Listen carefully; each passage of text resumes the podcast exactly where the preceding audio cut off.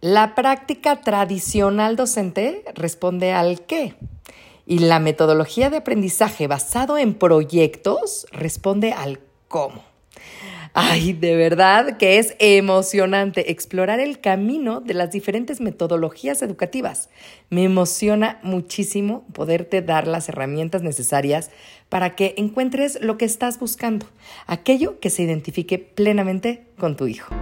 Nadie dijo nunca que quería un hijo con reflujo, que fuera bueno para los berrinches y que siempre soñaron con tener un adolescente que les voltee los ojos y te azote las puertas.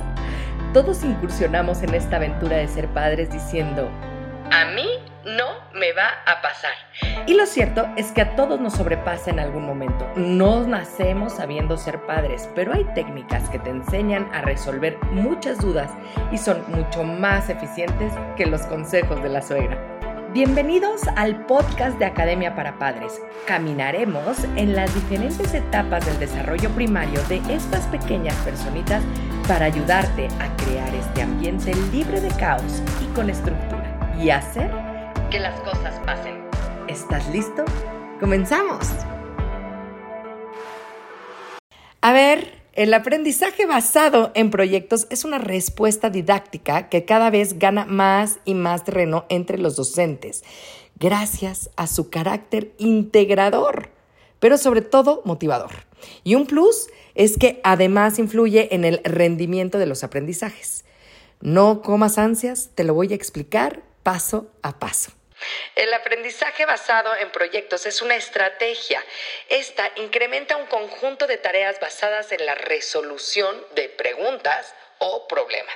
Así también como los retos se llevan a cabo a través de un proceso de investigación o creación por parte de los alumnos, quienes son quienes trabajan de manera, digámoslo así, relativamente autónoma, involucrándose plenamente y claro cooperando con sus compañeros hasta presentar un producto final y darle difusión entre toda la clase. ¿Verdad que suena interesante?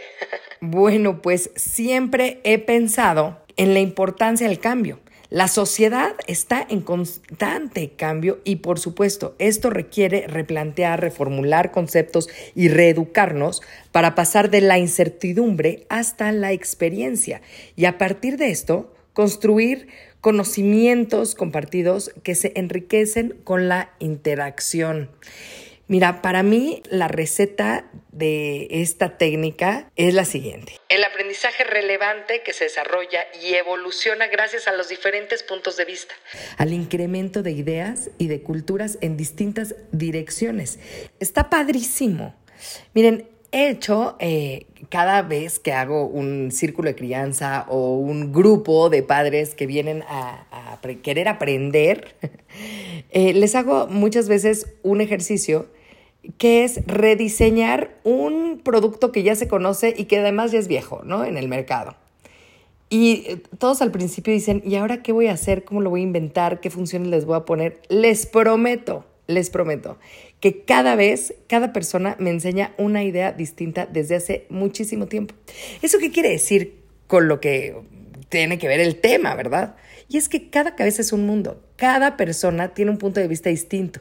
Entonces, por supuesto que cada idea, cada idea aporta una solución infinita, diferente, dinámica, y es maravilloso dejarse sorprender con todas las ocurrencias que pueden tener y sobre todo los niños. Y es que me encanta y me enorgullece platicarte que precisamente esa es nuestra riqueza, la diversidad de opiniones, el material que cada uno de nosotros interpreta y las distintas direcciones que podemos darle a todo esto, porque cada hogar es distinto entonces, si cada persona es distinta, ¿verdad? Y por supuesto que hay que tomar en cuenta que cada familia tiene sus parámetros distintos y lineamientos particulares. La realidad es compleja y por eso no podemos pretender aprender a base de simplificaciones, ¿verdad? En nuestra metodología, los proyectos permiten que los estudiantes se acerquen a las materias con sentido y significado. es que hagan de cuenta una mini democracia en la que la enseñanza se da a partir del diálogo. Cada uno de los proyectos permite que los docentes motiven a sus alumnos, pero también que desarrollen sus competencias y capacitación. El aprendizaje basado en proyectos Trabaja con diferentes tipos de conocimientos y saber. Los niños aprenden, hacen, comunican e integran desde una perspectiva grupal, sí, pero también individual.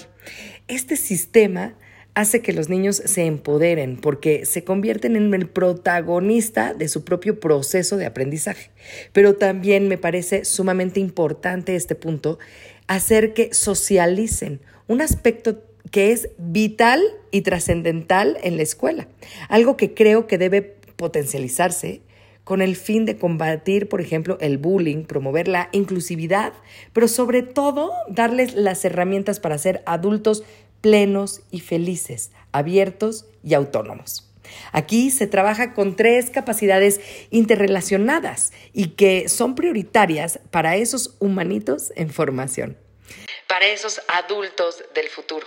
La primera es una mente científica y abierta que les permite desarrollar la capacidad de comunicarse de manera disciplinada y crítica, cuestionadora. Imagínense qué pasaría si en la escuela no solo se cubriera el programa escolar, sino que además se le invirtiera a los niños, a nuestros niños, a utilizar todo ese conocimiento de manera reflexiva y productiva, eh, práctica que eso les va a llevar a pensar mucho más allá, a saber qué hacer frente a un reto real, a un problema. Eso nos abriría muchísimas puertas, realmente otro gallo nos cantaría, ¿no? La segunda es una mente ética y solidaria. Ay, ay, ay, qué importante es trabajar en el desarrollo de esto, ¿verdad? Aprender a convivir en grupos humanos cada vez más heterogéneos, ser tolerantes, empáticos, aceptar diferentes dimensiones, culturas, ideologías, religiones, lenguas y capacidades distintas. El aprendizaje basado en proyectos les permite eso, entrenar sus habilidades con respeto, un profundo respeto por las discrepancias, el trabajo en equipo y el asumir que cada una de nuestras acciones tienen consecuencias colectivas.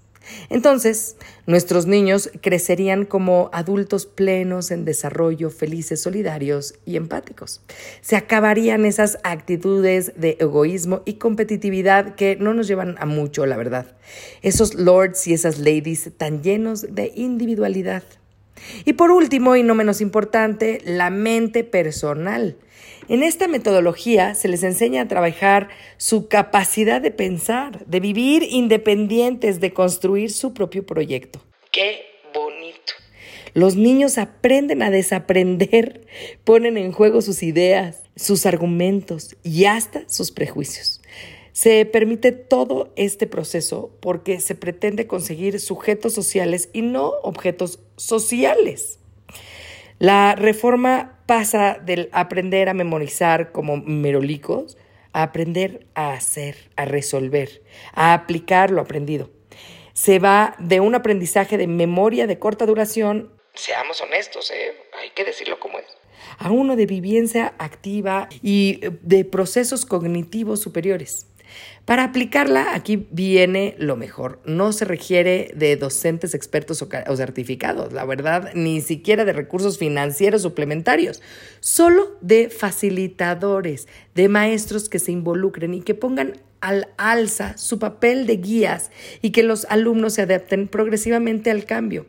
Es un aprender a aprender, un protagonismo de alumnos y una guía de docentes porque son los propios alumnos los que deciden los parámetros de su propio aprendizaje, los encargados de crecer y evolucionar en este proceso.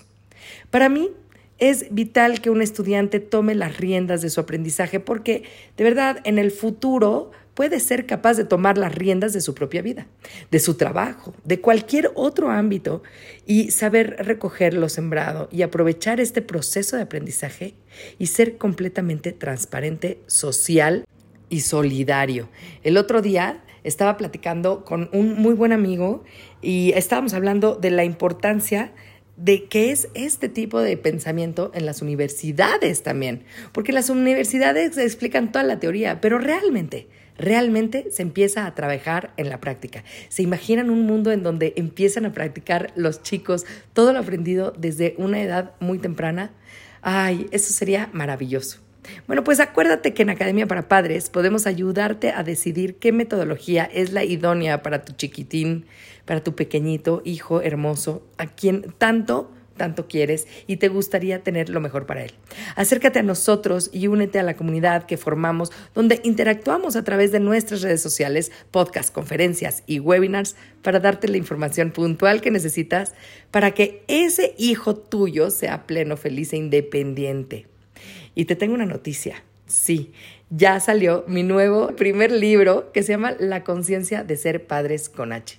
Por favor, no dudes en contactarme para que tengas un ejemplar firmado por mí, por supuesto que sí, en cualquier parte de la República y también si estás fuera de la República, te lo envío con mucho gusto y con mucho cariño, porque es un libro pensado en para ti, pensado en todas estas familias que necesitan entender, tomar decisiones, eh, y saber que no están solos en este gran camino que es la paternidad.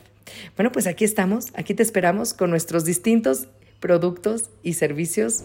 No te lo pierdas y nos vemos hasta la próxima. Muchas gracias por comenzar con tu camino al cambio. No dejes de compartir este canal para ayudar a los demás en su educación parental y su sanación propia. Me puedes encontrar en Facebook, Instagram y YouTube como emilyc.daumas y Academia para Padres. Únete a la comunidad para estar más cerca y poder complementar tu camino al orden y la estructura. Hasta la próxima.